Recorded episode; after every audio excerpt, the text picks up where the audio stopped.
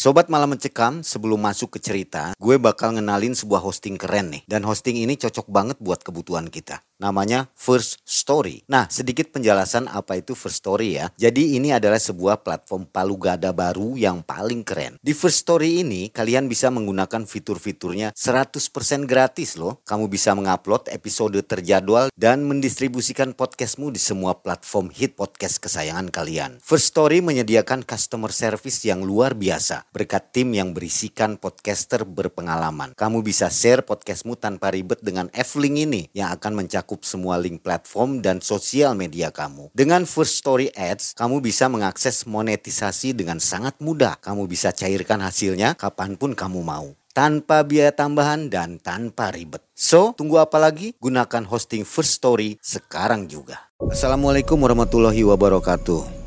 Selamat malam sobat malam mencekam. Apa kabar Anda malam hari ini? Seperti biasa setiap malam-malam sebelum tidur, MM selalu hadir dengan menampilkan narasumber yang akan menceritakan kisah nyata dalam kehidupannya. Malam hari ini sobat MM akan mendapatkan kisah yang baru. Ini kisah belum ada nih kayaknya di mana-mana. Baru di MM, spesial ya. Jadi kisahnya Wawus mengalami pada tahun 2006. Sobat MM, Wawus kok banyak sekali ceritanya. Pasti banyak bertanya nih Wawus. Kenapa Wawus tuh banyak mempunyai kisah? Kenapa Wawus? Karena pengalaman-pengalaman aja. Dan mungkin jalurnya pas itu makanya. Kan banyak yang nanya nih Waus ya. Iya, Ini kok Waus lagi ya, Waus lagi. Nah, iya. itu gimana jawabnya? Nah jawabnya begini, jadi apakah mungkin itu jalurnya begitu? Karena ini pengalaman ini tidak disengaja, bukan bukan mencari, tapi tidak disengaja. Jadi memang Waus karena banyak bergaul mungkin ya. Iya gitu. Jadi ya secara tiba-tiba aja kok bisa saya tahu gitu loh, kok sampai begininya. Sementara orang lain yang nyari itu nggak ketemu, Nggak tapi ketemu. saya ketemu gitu. Nah, iya. Itu aneh. Jadi gitu berapa kan. kisah video di MM ini Iya. yang Anda belum tahu silahkan ditonton nih Waus nih banyak nih videonya ya. Sobat MM, Waus malam hari ini akan menceritakan kisah tentang sebuah media itu sebut saja anti cukur yang bisa menghasilkan uang. Bukan dijual ya, menjadi tumpukan uang. Betul. Gitu ya. Iya. Itu Waus gimana perasaannya ketika melihat uang Wah. bertumpuk gitu? kaget sama terha- apa bangga bangga gitu apa saya bisa kok bisa menemukan hal seperti itu gitu loh bang Aneh ya. aneh tapi wah hebat ini. Orang ilmunya. Canggih lah kalau boleh dikatakan untuk sekat sekarang sih canggih. Sementara yang lain itu nggak pernah ada bang Nyata itu ya. itu nyata. Sudah dicek ke bank ke mana? yang saya kan dikasih dapat bagian dari uang tersebut. Tidak berubah jadi daun misalnya. tidak. Nah kisah ini juga ada sangkut pautnya dengan batu beleneng itu gimana tuh? oh iya. Jadi bukan bukan ada sangkut pautnya. Mungkin saya yang nggak tahu itu pertama arahnya itu ke Banten ya tapi kata orang yang suruh saya eh, nyupir itu ke Batu Belendeng dulu katanya Mau ngapain di situ? nah di situ tuh bukan ritual mangai jadi seolah-olah dia minta izin mau melaksanakan apa memakai batu tersebut gitu loh Oh, meminta oke. izin iya Baik. Nah Sobat MM, Mang Ei dan tim akan menemani Anda bersama-sama mendengarkan kisah dari Waus. Selamat mendengarkan.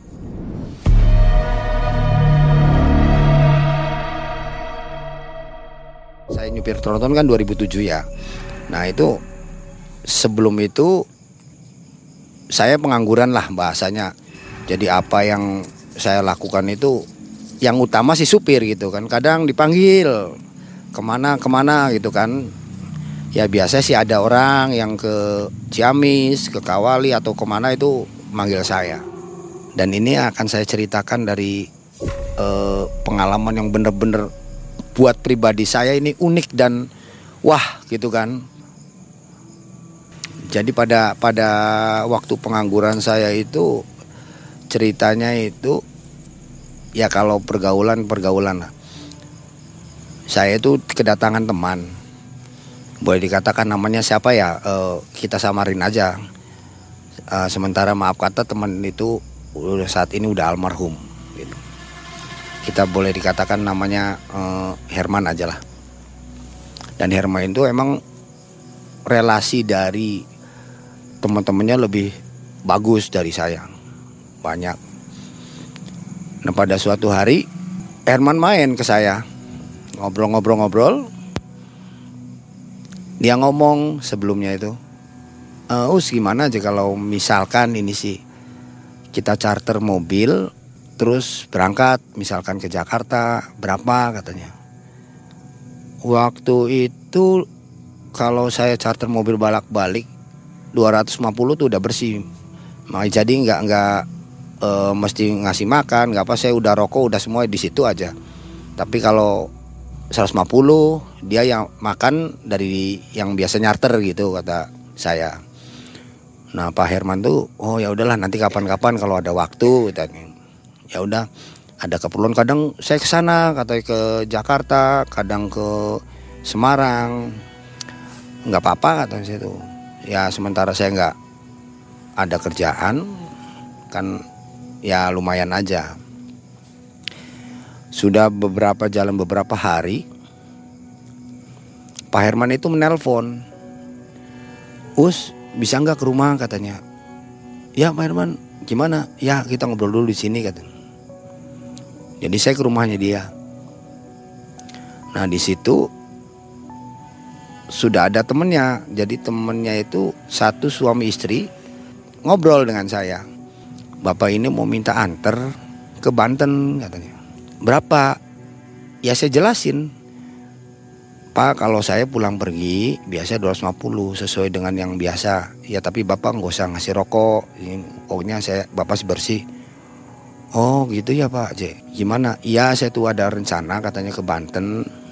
Nanti kita atur waktunya yang kira-kira saya juga bisa begini bisa enak lah kata dia. Nanti saya kasih 500 ya Pak J. Biar Bapak juga enak e, ke mana-mananya. Ya udah ya alhamdulillah kata saya tuh kalau misalkan emang begitu. Dan waktu itu saya nggak tahu nih tujuan apa mau tujuan apa ke Banten nggak tahu. Sama sekali nggak tahu. Bahasa dasarnya saya sih pokoknya jadi supir aja gitu. Nggak pengen nggak nggak nggak mau tahu lah nggak pengen. Ya udah sudah selesai ngobrol saya pulang. Dua hari kemudian mungkin dari dari dari dari tunggu dua hari sih saya menduga gini mungkin uangnya belum ada itu kan mungkin. Jadi dia nggak langsung berangkat dan dia secara, dapat uang ngebel ke saya. Pak Hermannya yang ngebel ke saya. Use besok bisa nggak berangkat? katanya. Pagi subuh katanya. Kalau bisa sih. Oh ya udah Pak Herman nggak apa-apa kata saya tuh. E, subuh atau jam berapa? Ya udah nanti kita atur keberangkatan tapi insya Allah besok pagi-pagi katanya. Itu tuh sore gitu kan sore waktu asar gitu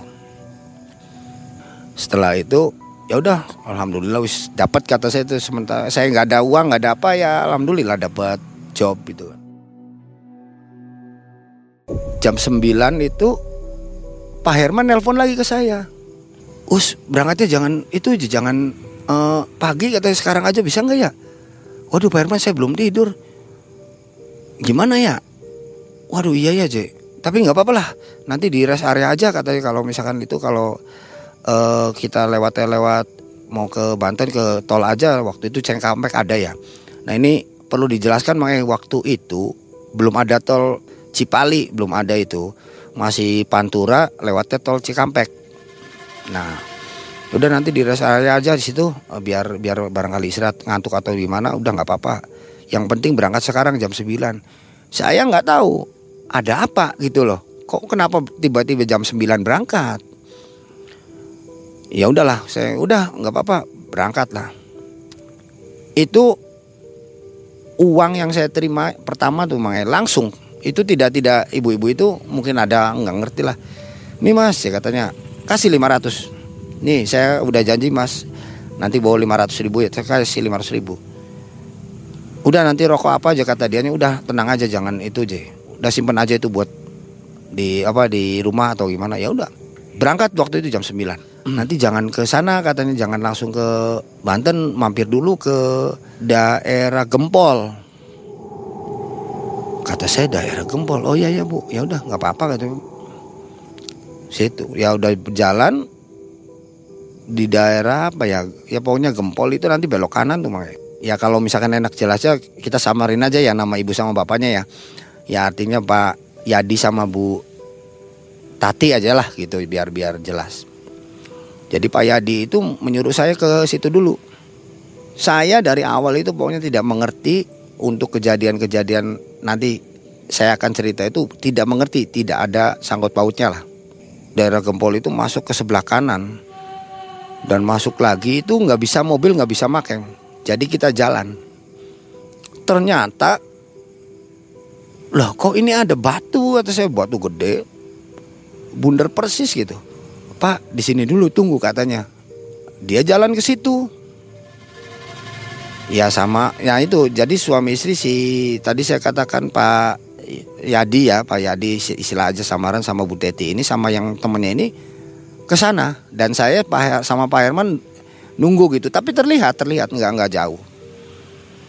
Dari situ dia nggak tahu apa ngapain ngapain lama lah antara antara setengah jam sampai sejaman kira-kira itu selesai. Mereka ke saya e, mas udah mas. Ya udah Pak Herman berangkat lagi. Dari situ nggak ada kejadian apa apa nggak ada. Udah normal aja pikir saya gitu. Pas sudah berangkat dari Gempol keluar itu ke Palimanan ini belok kiri. Langsung ke Pantura. Pantura Utara itu nanti tembusnya ke Celeng daerah situ itu perjalanan perjalanan waktu setelah dari Batu Bleneng itu ini agak beda gitu dalam hati ini saya nggak nggak nggak biasanya orang bawa orang cuma lima ini kayak bawa berat perasaan itu mobil kayak oleng. Nah dari situ saya ngerasa aneh. Kok ini mobil berat pisan gitu kayak bebannya kok nambah gede. Bisa sampai ya artinya kayak bawa-bawa mobil box itu kan saya pengalaman-pengalaman yang kemarin-kemarin itu adalah yang bawa beban berat gimana itu kan. Di di di jalan mana ya? Itu tiba-tiba ban pecah. ya pecah udah pecahnya pecah darah aja udah langsung ceprot langsung pikir kok kenapa pecah dalam hati saya normal jalan nggak sampai sampai 120 enggak normal aja 80 90 tapi perasaan supir nyupir saya itu berat. Lihat wah ini sih pecah nih ban kata saya tuh. Ganti yang cadangan kata Pak Yadinya. E, Mas Us ini aja. Kalau misalkan itu ada ya eh, nyari-nyari ban bekas gitu barangkali ada sesuatu. Ini mungkin mereka sudah tahu, makanya jadi sudah tahunya gini. Ini bakal akan akan terjadi sesuatu yang mungkin di luar nalar orang gitu kan karena membawa barang membawa barang tersebut gitu kan. Dan saya nggak tahu barang apa itu kan nggak tahu, nggak ada cerita pokoknya ceritanya ini antar saya ke Banten gitu aja. Saya anehnya gitu kok ban bisa pecah? kata saya. Apa ya udah nanti kalau ada yang bekasan itu ganti aja katanya. Ganti langsung ditambal ataupun misalkan diganti ganti. Kalau bisa ditambal tambal. Ya udah nah itu waktu itu nggak nggak pakai yang tubeless kayak sih pakai ada ban dalamnya jalan lagi. Tetap perasaan ini berat. Berat sekali. Saya anehnya gitu aja cuma nggak ada belum belum ada penampakan apa belum. Setelah ada tambal ban saya berhenti. Berhenti udah biar aman lah barangkali kita lewat tol ganti aja katanya ganti. Itu ban baru ya arti bekas tapi baru gitu kan diberesin apa udah selesai. Jadi kalau misalkan ada terjadi sesuatu ini ban masih bisa dipakai gitu. Maksudnya sih gitu. Nah setelah ban itu udah beres berangkat lagi. Nah udah nyampe ke ayo kita singkat kata ngobrol lah. Udah ke pemanukan sampai ke eh, Cikampek itu mau masuk tol. Nah ini ada perasaan merinding waktu di tol itu. Ini dalam hati, ini saya apa? Abaikan lah ibaratnya kan saya ngomong gitu abaikan aja lah. Ini mungkin perasaan gimana gimana abaikan. Udah masuk tol udah lagi jalan. Nah di sini Mai bau wangi yang mungkin secara akal atau logika itu nggak masuk di akal gitu.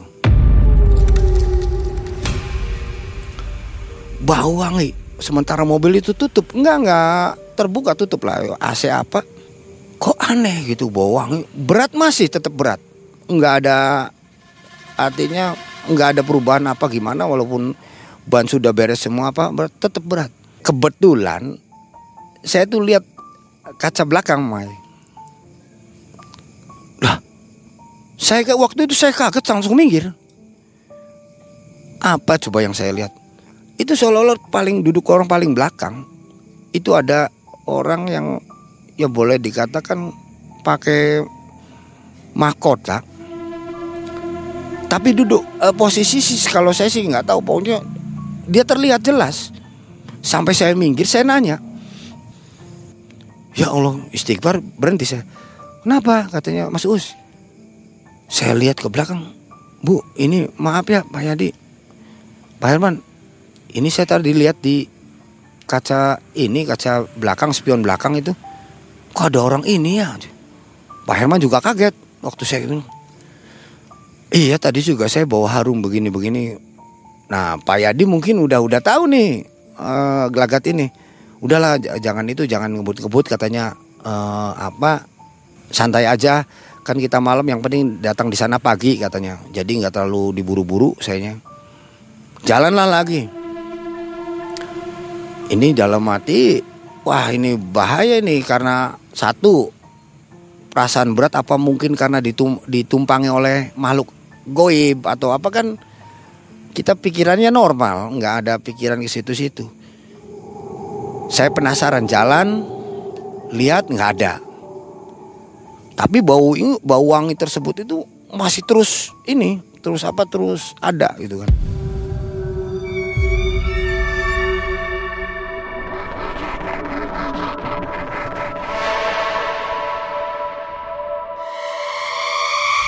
di lain uh, di di rest area saya emang perasaan ngantuk gitu. Jadi boleh nggak saya istirahat dulu lah? Saya ngantuk sekali. Pengen istirahat satu jam gitu kan atau setengah jam yang kira-kira kita bisa pulih lagi. Nah itu bawang itu bawang semerbak sampai saya ke rest area. Rest area saya turun ya sebetulnya sih kalau supir nggak mungkin ini nggak tidur sih.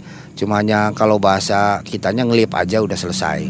Nah di situ orang-orang kan pada makan pada apa. Saya kebetulan daripada saya tidur di musola apa nanti malah kebablasan. Saya di mobil. Di mobil itu wangi masih ada. Artinya masih wangi ada itu kok tidak keluar dan ternyata di situ ada Mae. Artinya gini ya. Saya secara tidak sengaja itu sampai apa ya sampai benar-benar takut. Jadi sosok itu ada di samping. Nah kalau untuk misalkan penggambaran itu sosoknya itu pakai mahkota biasa. Seperti orang kerajaan karena posisi saya tidur begitu itu ada di samping sini lagi duduk madep ke sana. Saya sampai kaget bangun keluar. Saya ngerokok ngopi. Ngomong ke Pak Herman. Pak kata saya. Saya tuh nemuin lagi pak. Yang bener sih Usi. Iya pak. Gimana ya? Waduh. Ini sebenarnya ibu apa ya? Nah dari situlah.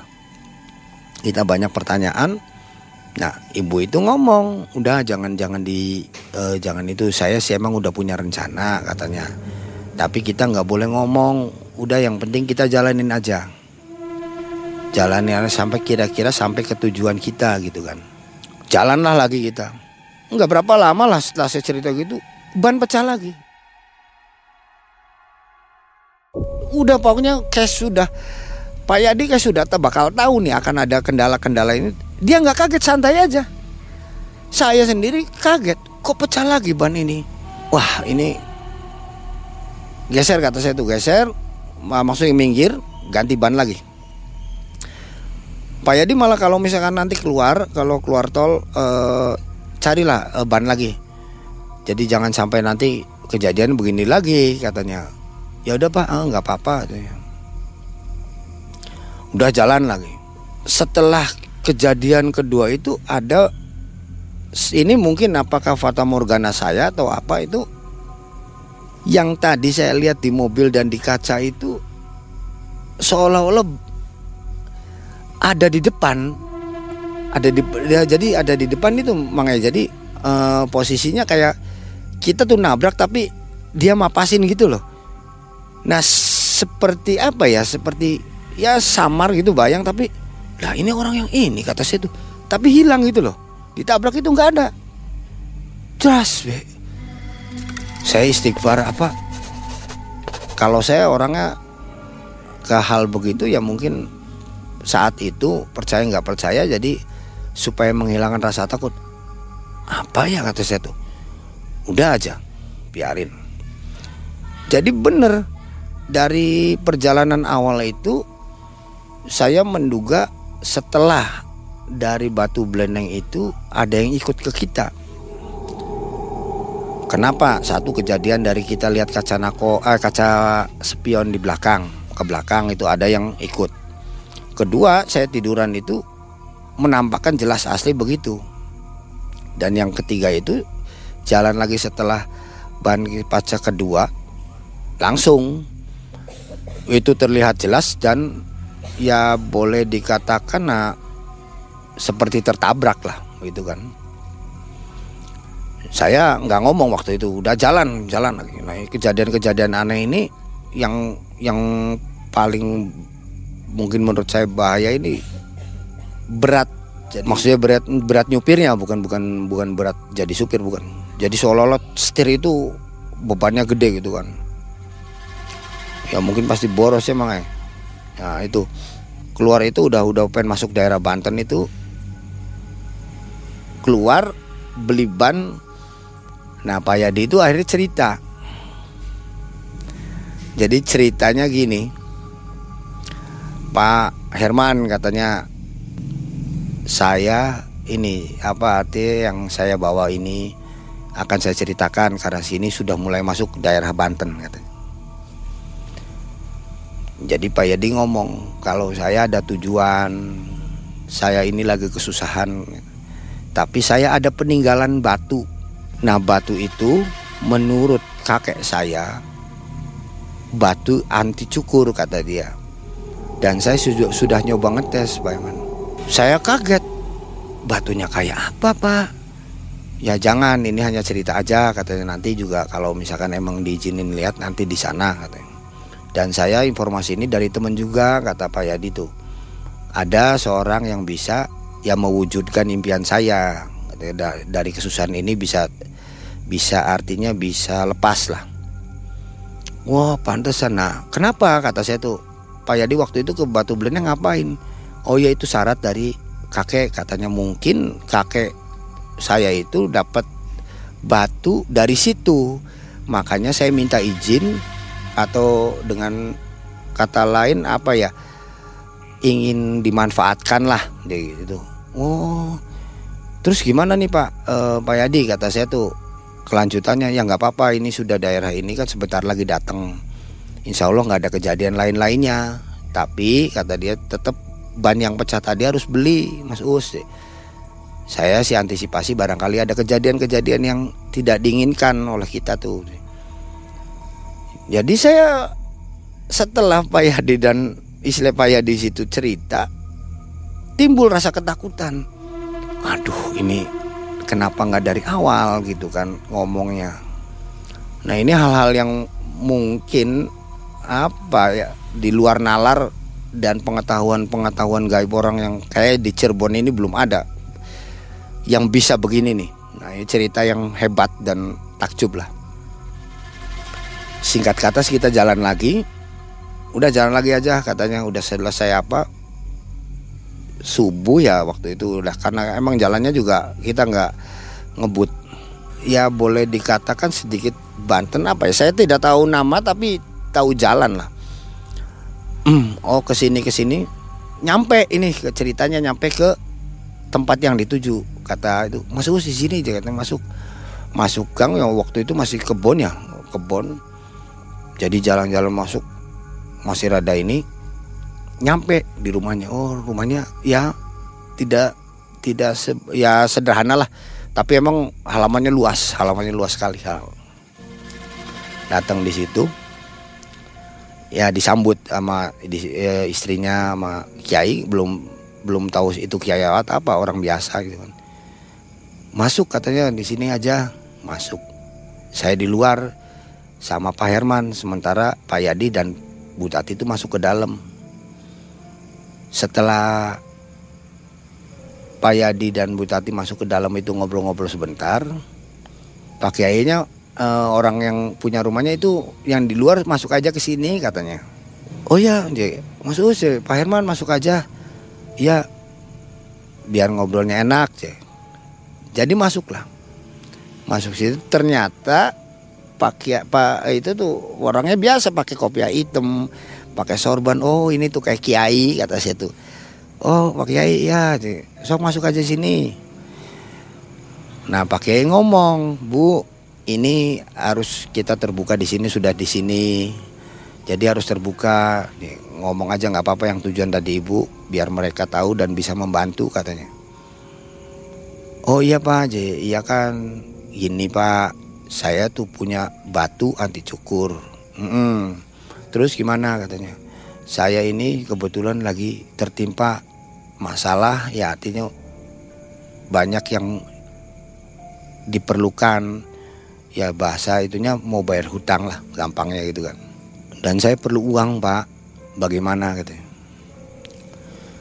Oh ya mana bu kata Pak Kiai mana batunya boleh dikatakan bukan merah ya tapi kayak kalau kata saya sih itu kayak semacam safir kalau kata saya nih. Kecil batunya kecil sekali. Pak Kiai sambil gini megang, diem. Itu Pak Kiai itu nggak ada apa, nggak berekspresi kayak orang-orang. Ya, biasa aja, biasa kayak kita ngobrol gini, ngobrol biasa, diem sambil gini. Udah gini dilihat. Oh ya, Bu, eh, Pak Yadi, eh, Ibu dengan Pak Yadi dengan Bu Tati ini ini bu betul kata dia. Ini batu mempunyai hodam anti cukur. Kalau untuk penarikan uang, penarikan uang goib ini bisa kata dia. Tapi tenaganya nanti nggak ada. Jadi setelah saya kerjakan nanti batu ini hanya batu safir biasa aja, nggak apa-apa. Ibu sudah ikhlas sama bapaknya katanya. Ikhlas pak, ya saya sudah eh, mendapat petunjuk dari kakek saya harus begini-begini. Oh ya sudah kalau ikhlas sih. Kalau misalkan sudah mendapatkan uang ini harus disodakokan. Jangan sampai enggak.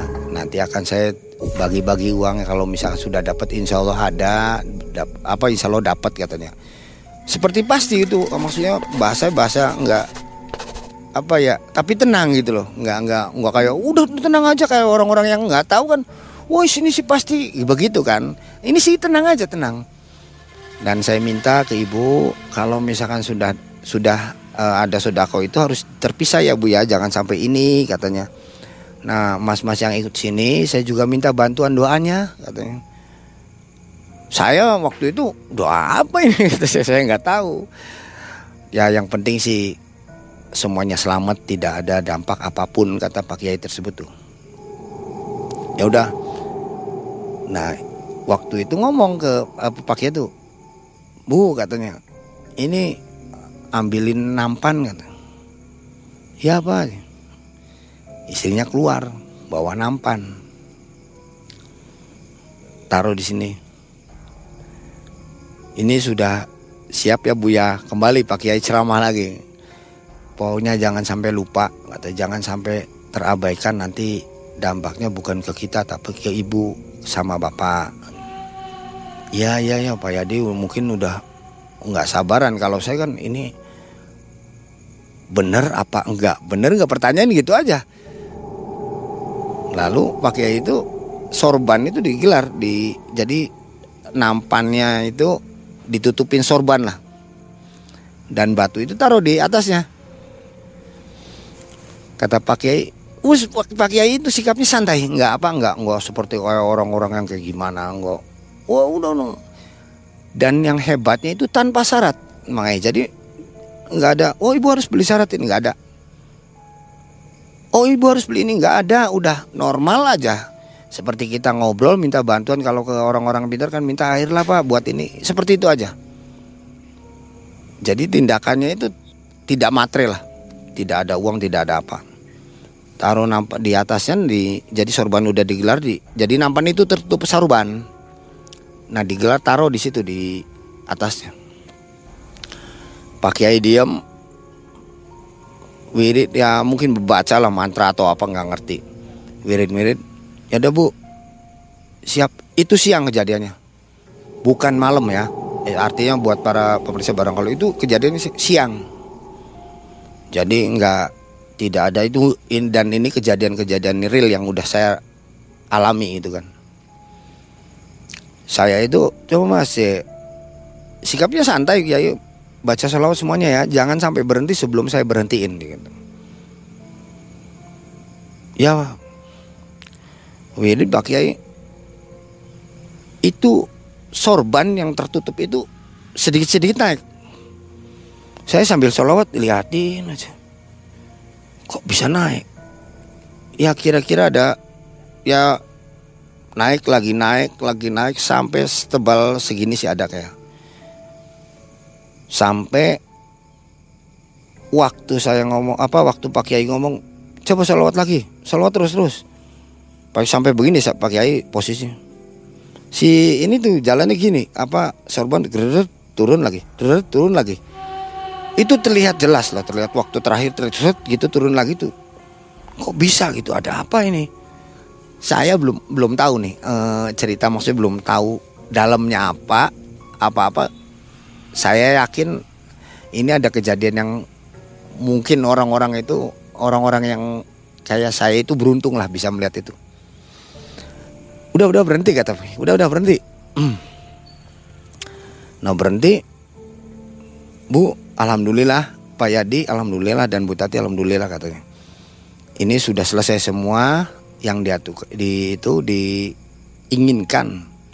Tapi dari dari kata dari kata Pak Kiai dari jumlah kita nggak tahu ya Bu ya. Diambil sama Pak Kiai batunya.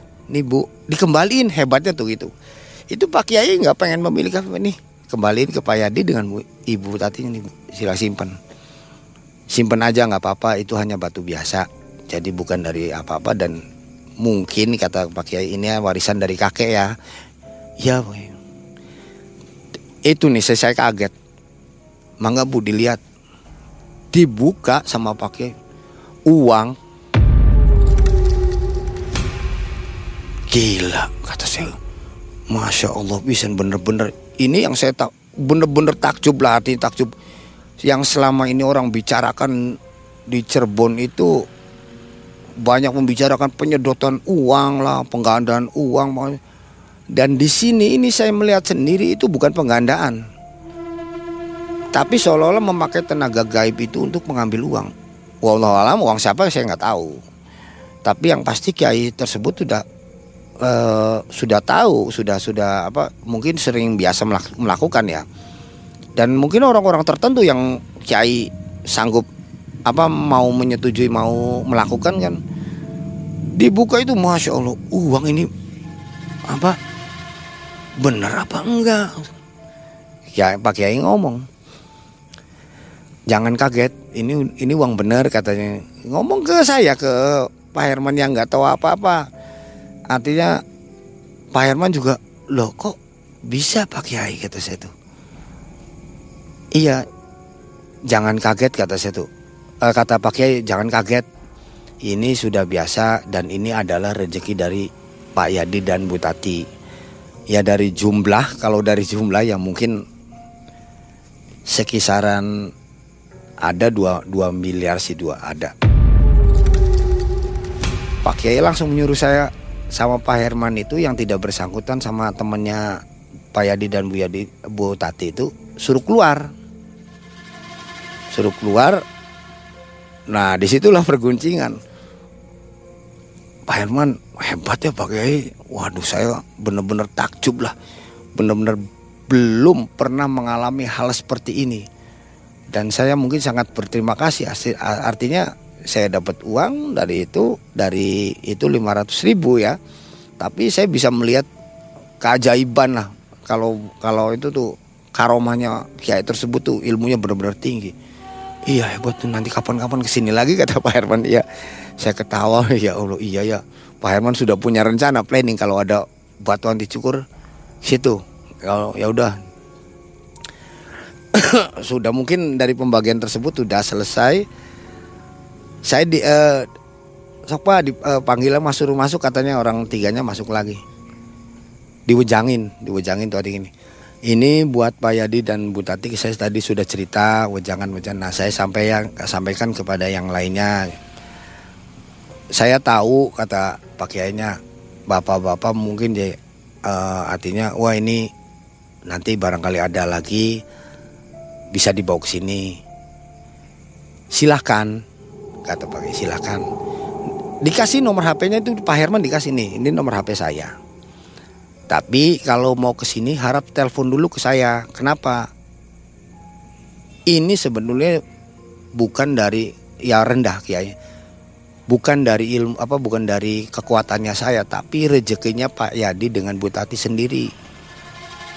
Kalau bukan rezekinya nggak mungkin saya bisa begitu tuh. Itu rendah sekali omongan kiai.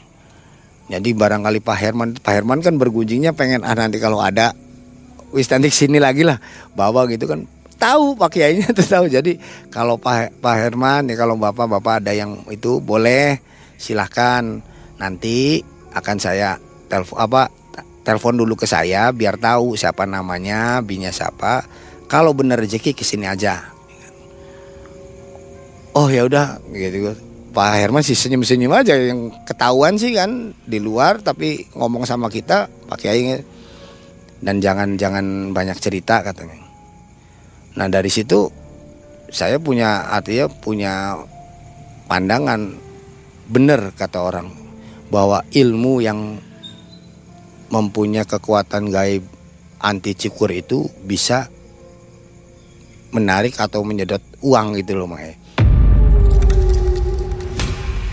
Jadi bisa dibuktikan oleh saya sendiri sementara orang lain sih mungkin belum ada lah. Belum belum bisa ketemu dengan itu kan. Ya udah pulang katanya. Nah pas pulang pokoknya saya sih merasa bangga lah merasa bangga. Wah bisa melihat itu dan kenal dengan kiainya. Saya tidak mau nyebutin namanya kiainya ya. Artinya buat para pemirsa jangan tanya kiainya mana? Nggak tahu saya.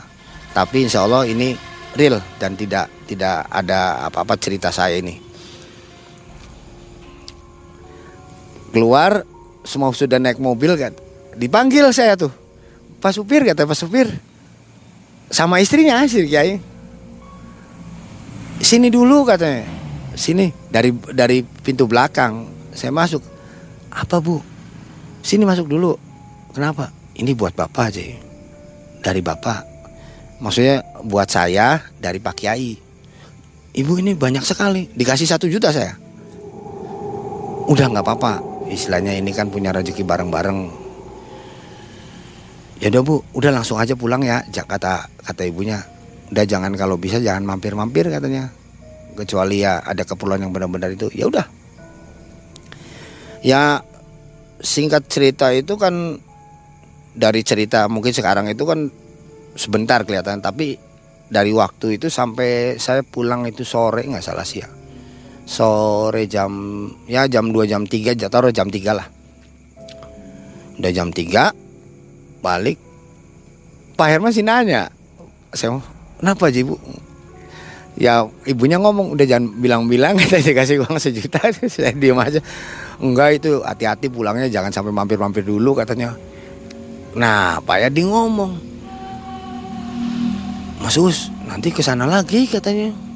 Ke mana Pak ya udah aja pulang aja lah. Lewatnya dari Pantura lagi aja kayaknya jos itu kan.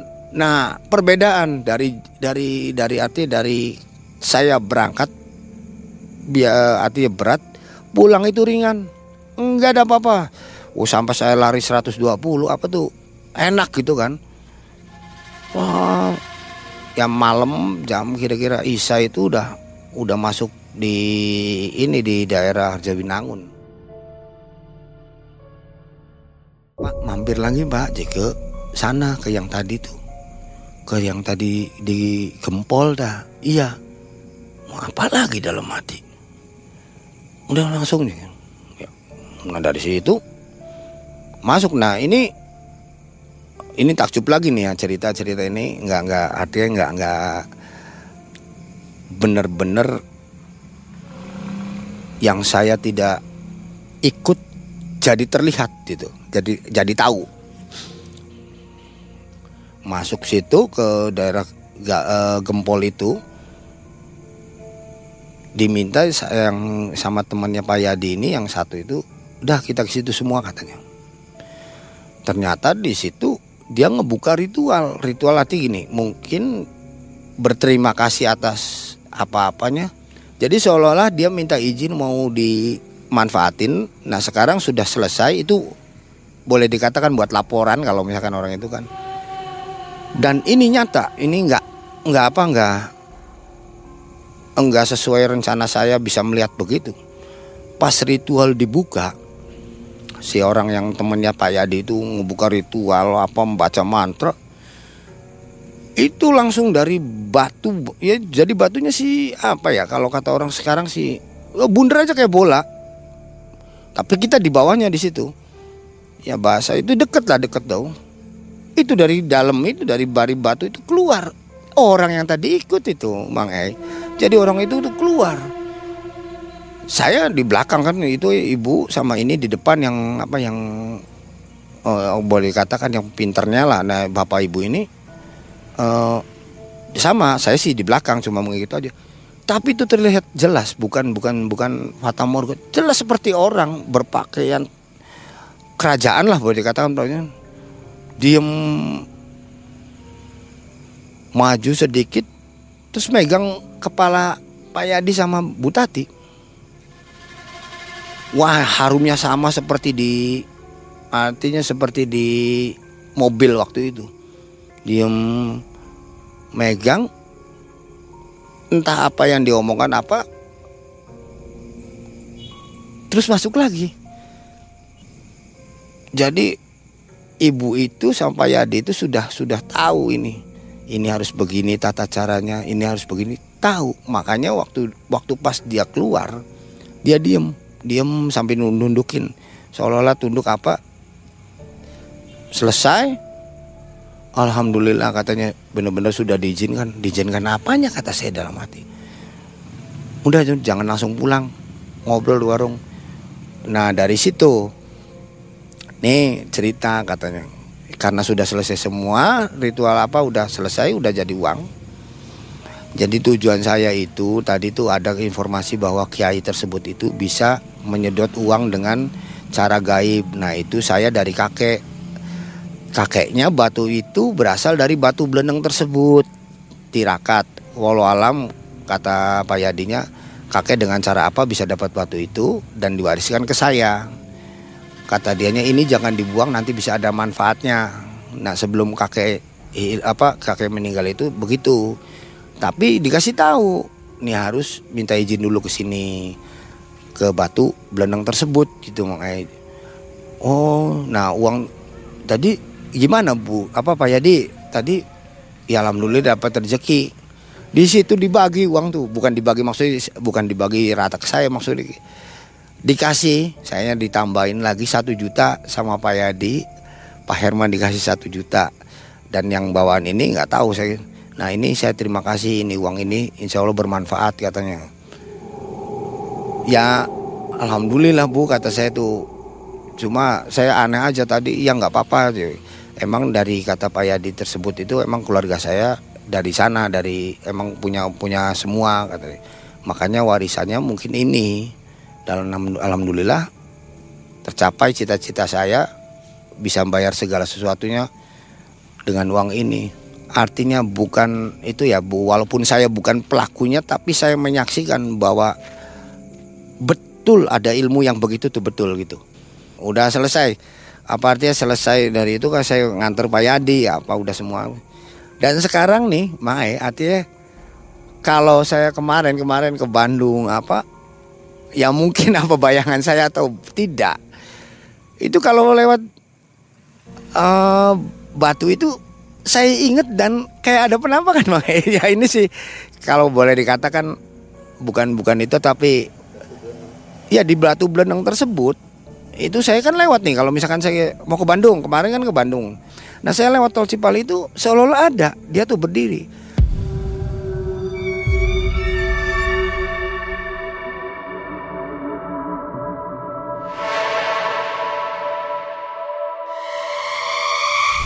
Nah, wallahu alam artinya apakah mungkin itu bener bener nyata atau karena saya ingat aja kejadian dulu gitu loh.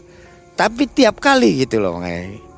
Nah itu, ya itu cuma berdiri, cuma berdiri. Itu kan orang yang itu saya merinding gitu kan. Udah aja saya lewat tapi saya kirim Al-Fatihah selalu, selalu ke situ. Kirim Al-Fatihah buat yang menunggu di situ aja Al-Fatihah biar uh, ya walaupun mitos ataupun apa ya, mang penting saya tuh jalan ke situ selamat aja gitu. Uang yang dikasih itu Waus dipakai? Dipakai mang. Asli ya? Asli, itu asli. Nggak berubah jadi apa? Tidak, tidak berubah. Sampai kan saya dikasih sama kiainya dikasih satu juta kan sama istrinya itu. Nah waktu sudah selesai dari Batu Beleneng intelijen itu, saya dikasih lagi sama Pak Yadinya satu juta lagi. Jadi saya bawa pulang itu dari Cirebon Banten bolak-balik dua juta setengah. Lumayan ya pada tahun itu ya? Pada tahun lumayan mau gede. Sementara gaji waktu tahun segitu kan hanya 800 ribu, 900 ribu. UMR di sini kan saya dapat dua juta setengah kan gede sekali itu. Ya. Menurut Waus itu Batu Beleneng punya apa? Punya mitos apa? Sebenarnya nah, jadi Batu gini, Beleneng itu. Konon cerita dari Batu Beleneng itu saya kan setelah dulu tahu eh, ya saya kan nanya itu ke para ya boleh dikatakan orang yang ngerti lah. Jadi ternyata Batu Beleneng itu sudah uh, ada suatu kerajaan makanya di situ tuh. Dan menurut mitos itu batu itu sampai sekarang saya baru tahu tuh batu itu bener-bener bulat kayak bola baru tahu sekarang. Waktu dulu kan cuma sebatas batu gede aja kan kalau deket kan kita nggak tahu batunya seberapa nggak. Nah kalau jalan tol kan tahu dari atas itu kelihatan. Oh iya bener jadi itu tuh sebenarnya kerajaan katanya. Dan mitosnya, mitosnya kalau sampai batu itu tergeser itu akan terjadi luapan air. Jadi batu itu sengaja emang menutup mata air yang bener-bener dahsyat kalau misalkan kata orang Cirebon sih. Tuh itu jadi dalamnya itu sudah berbentuk kerajaan goibnya tuh. Nggak bisa dipindahkan ya? Tidak bisa. Itu sudah ada usaha dari orang-orang sebelumnya memindahkan. Ya kalau dari orang-orang sebelumnya sih mungkin nggak ada nggak mungkin ada pikiran. Cuma kan yang dari bikin jalan tol mungkin ada. Ya, ya maksudnya itu. Ya kalau dari jalan kalau misalkan emang tidak ada mitos pasti akan dipindah makanya karena jalurnya jalur lewat batu itu gitu waktu itu kan ribut waktu tol Cipali dibikin itu kan ributnya lewat batu beleneng akhirnya dibelokkan kan nggak nggak lewat ke situ kalau ke Bandung kan jauh jadinya ya. nambah jauh gitu nah Agak itu mitosnya begitu ya? oh, berbelok karena berbelok ke kanan gitu kan nyerong harusnya sih lurus kan karena ada batu itu mitosnya nggak boleh jadi dibalikan ke, ke kanan ke arah kanan lalu itu batu itu udah nggak berfungsi lagi ya? Tidak bisa berfungsi. Hanya sekali pakai. Hanya sekali pakai. Jadi setelah tenaganya tersedot untuk ngambil uang tersebut, ya sudah. Pak Kiai juga mesen udah nggak ada apa-apanya batu ini tapi disimpan saja. Jangan dijual katanya buat kenang-kenangan ibu. Begitu ngomongnya ke saya ke Pak Yadi waktu itu. Kasus ini ada persamaan nggak dengan Kang Jeng Dimas? Oh jauh, beda makanya beda. Beda, ini beda. Ini kalau secara yang saya lihat ini natural, alami. Jadi alami begini. Ibu itu punya kesusahan dan ini langsung gitu loh. Nggak nggak nunggu lama. Kalau kanjeng Dimas kan nunggu tujuh hari lima hari kan begitu kan? Dibuat-buat ya? Dibuat-buat ini sih langsung itu nggak ada. Maaf kata ya saya ngomong saya bukan ngebela apa maksudnya bukan ngebela kayak ini. Tapi itu langsung tidak ada uh, nunggu dulu nggak ada itu langsung instan kontan itu kan dibayar langsung dikerjakan langsung pulang langsung. Nggak ada setting-settingan. Tidak ada. Tuh nah itu menurut saya itu real. Karena kenapa? Satu real. Sekarang orang siapa yang mau ngasih uang 2 miliar ke ibu-ibu yang nggak kenal gitu kan? Kalau misalkan mau cerita ke situnya. Kalau Saya- batu anti cukur itu memang laku kan dijual juga. Harganya juga mahal setahu saya. Oh ya, ya itu gini makanya. Jadi kalau dari eh, arahan untuk ke situ ya betul. Cuma kan tetap arahannya pada ke kiai tersebut. Jadi orang membeli batu cukur itu, anti cukur itu tetap mencari orang yang harus bisa em, apa berarti menggunakannya ta? Eh, bisa bisa mengendalikan tenaga tersebut untuk mengambil uang itu makanya. Jadi arahnya tetap ke kiai tersebut. Ya kalau kita punya kenal dengan kiai, kenapa mesti dijual? Langsung aja ke pak kiainya. Kata pak kiai, ini rezekinya rezeki rezeki. Jadi rezeki dari badannya orang yang bawa makanya. Jadi belum tentu eh, kalau misalkan ada lagi dari bapak-bapak, belum tentu dapat segitu, belum tentu berkurang uang segitu, belum belum tentu bertambah. Jadi belum eh, misalkan contoh tadi kan kira-kira saya aja 2 miliar. Kalau kita bawa rezekinya kita satu miliar ya dapat satu miliar makanya. Itu kata kiainya tuh. Sayangnya hanya satu kali pakai ya. Iya karena tenaganya sudah habis. Kalau berulang-ulang mantap tuh. ATM itu makanya. Iya. Baik, Waus, kisahnya sangat menarik sekali. Ini terjadi di daerah Banten ya. Banten makanya. Masih ada Pak Kiai itu.